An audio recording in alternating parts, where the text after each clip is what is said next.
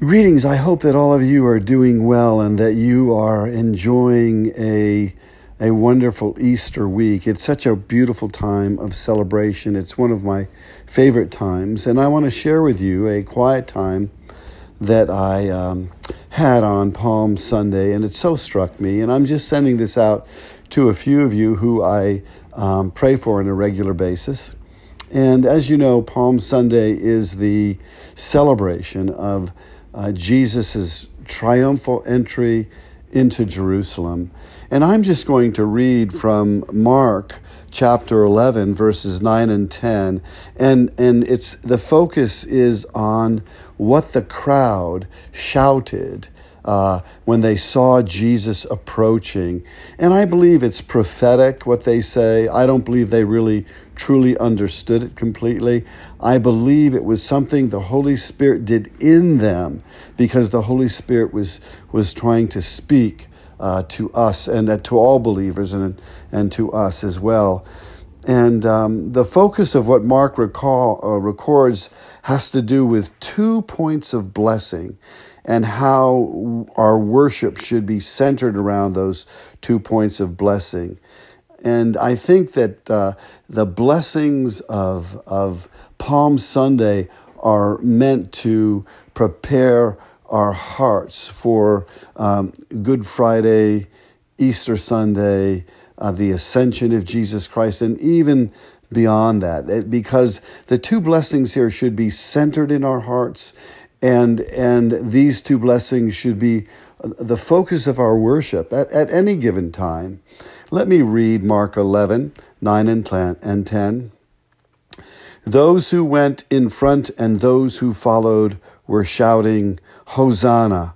Blessed is he who comes in the name of the Lord. Blessed is the coming kingdom of our father David. Hosanna in the highest. Before we look at the two blessings in this text. Let me pray for us. Now, gracious Heavenly Father, I pray that the words of my mouth and the meditations of our hearts would be pleasing in your sight, for you indeed are our rock and our Redeemer. The first blessing that I want to call our attention to is the recognition of the King. And the first statement that the Holy Spirit makes through the crowd is simply this Blessed is he who comes in the name of the Lord.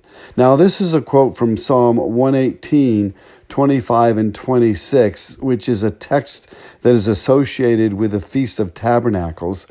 And let me read that psalm to you. Psalm 118, 25 and 26. O Lord, save us. O Lord, grant us success. Blessed is he who comes in the name of the Lord. From the house of the Lord we bless you. Now they shout, Hosanna in, in Mark. And that's such a beautiful word. It means save now. It means help us now. And it became a customary form of praise during the Feast of Tabernacle. So it was, not only was it a cry of the heart, oh, please save us, oh, please uh, help us, but it became a way to exalt God and to give him praise. And when they look at Jesus in Mark, they see that he is blessed because he comes in the name of the Lord. They look at Jesus Christ and they go, Blessed are you because you come in the name of the Lord. And I don't know if they truly recognize this completely, but the Holy Spirit is trying to tell us. Uh, it is a recognition that Jesus Christ is the Lord. And the word that is used in Psalm 118, the word for Lord, is Yahweh, and it means God is with us to get it done. And and it, and and here they look at Jesus and they're proclaiming, "Oh, you are the great I am. You are Yahweh. And because you are blessed, you are able to bless us as well. You see, because Jesus is blessed, we are blessed because he blesses us. Now, to be blessed is essentially to be surrounded by the favor of God so that we find our rest in him. That really is, is a good way to understand to be blessed. It means to be surrounded by the favor of God so that we can find our rest in him. Listen to uh, John 1:16 and it's it says this John says this about Jesus from the fullness of his grace we have all received one blessing after another. You see God the Father sent the Son to be a blessing to us that through him we could receive one blessing after another. And the first blessing is that to recognize him as the king, that he is the one who comes in the name of the Lord. And, and it means that he took on the full personality of God, that he was God in the flesh, that he was the exact representation of God's nature, that God through Jesus would truly demonstrate that he is with us to get it done. Do you see? And the Holy Spirit is seeking to show us in the triumphal entry of the Lord and King Jesus Christ that there is a prophetic promise that from his death, his resurrection, and his ascension, blessings will come to us. You see? From the death and the resurrection, and the ascension of the Lord Jesus Christ, that's how God demonstrated truly that He is with us to get it done. All of those events demonstrate that God is with us to get it done, that Jesus Christ is the great I am. He comes in the name of the Lord. And the blessing from the fact that He is the King that he is God come in the flesh is fivefold because in the resurrection, the ascension, and the crucifixion, we see a fivefold blessing from God. And this is the fivefold blessing from God to you because Jesus is the King who comes in the name of the Lord. The fivefold blessing is this the love of God the faithfulness of God, the righteousness of God, the holiness of God, and the power of God. This is the fivefold blessing because Jesus came in the name of the Lord. The love of God, the faithfulness of God, the righteousness of God, the holiness of God, and the power of God. Wow. I mean, isn't that wonderful? And do you see? This is the reason that we need to shout, Hosanna.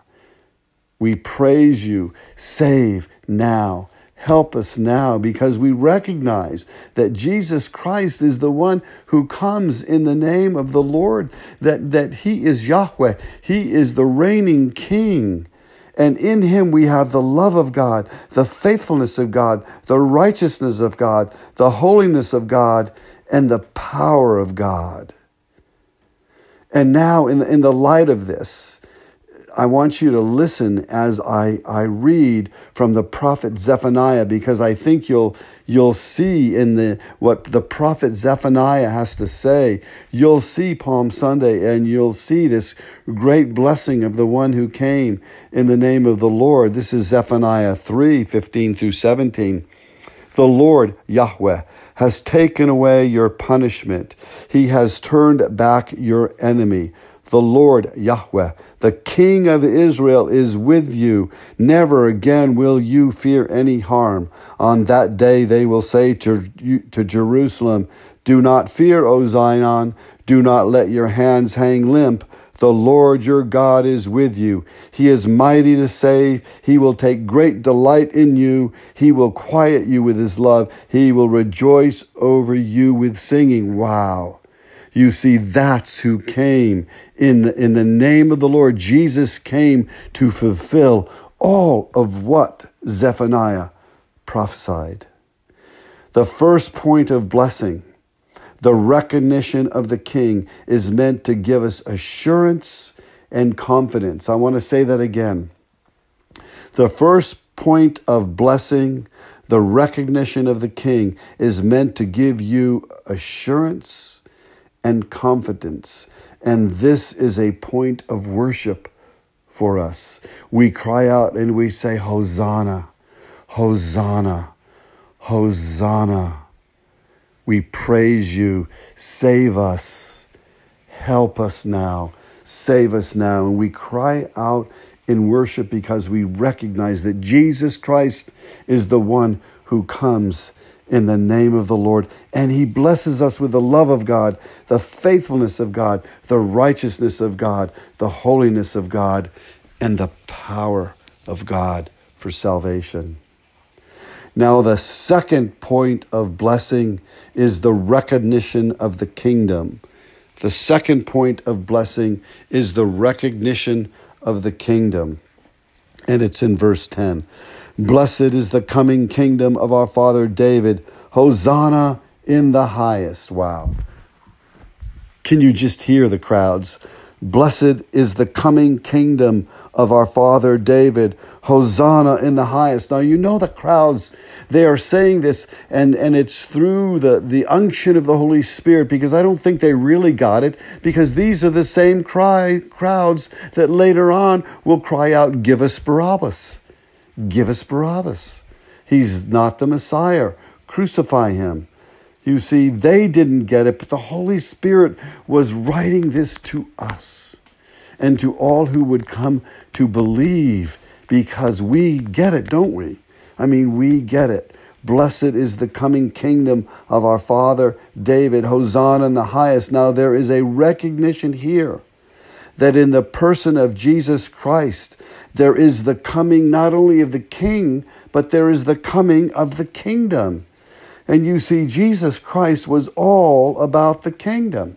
And if you don't get the kingdom, you don't get Jesus. If you don't, you know, the full gospel is the gospel of the kingdom because Jesus was all about the kingdom. Listen to Mark 1:14. And John was put in prison after John was put in prison, Jesus went into Galilee proclaiming the good news of God. The time has come, he said. The kingdom of God is near. Repent and believe the good news. You see, his whole message was that in him was the nearness of the kingdom, that the kingdom was at hand. The kingdom had arisen. And, and then on Palm Sunday, which is at the end of his ministry, what do they shout out? But they shout this out Blessed is the coming kingdom of our father David. Hosanna in the highest.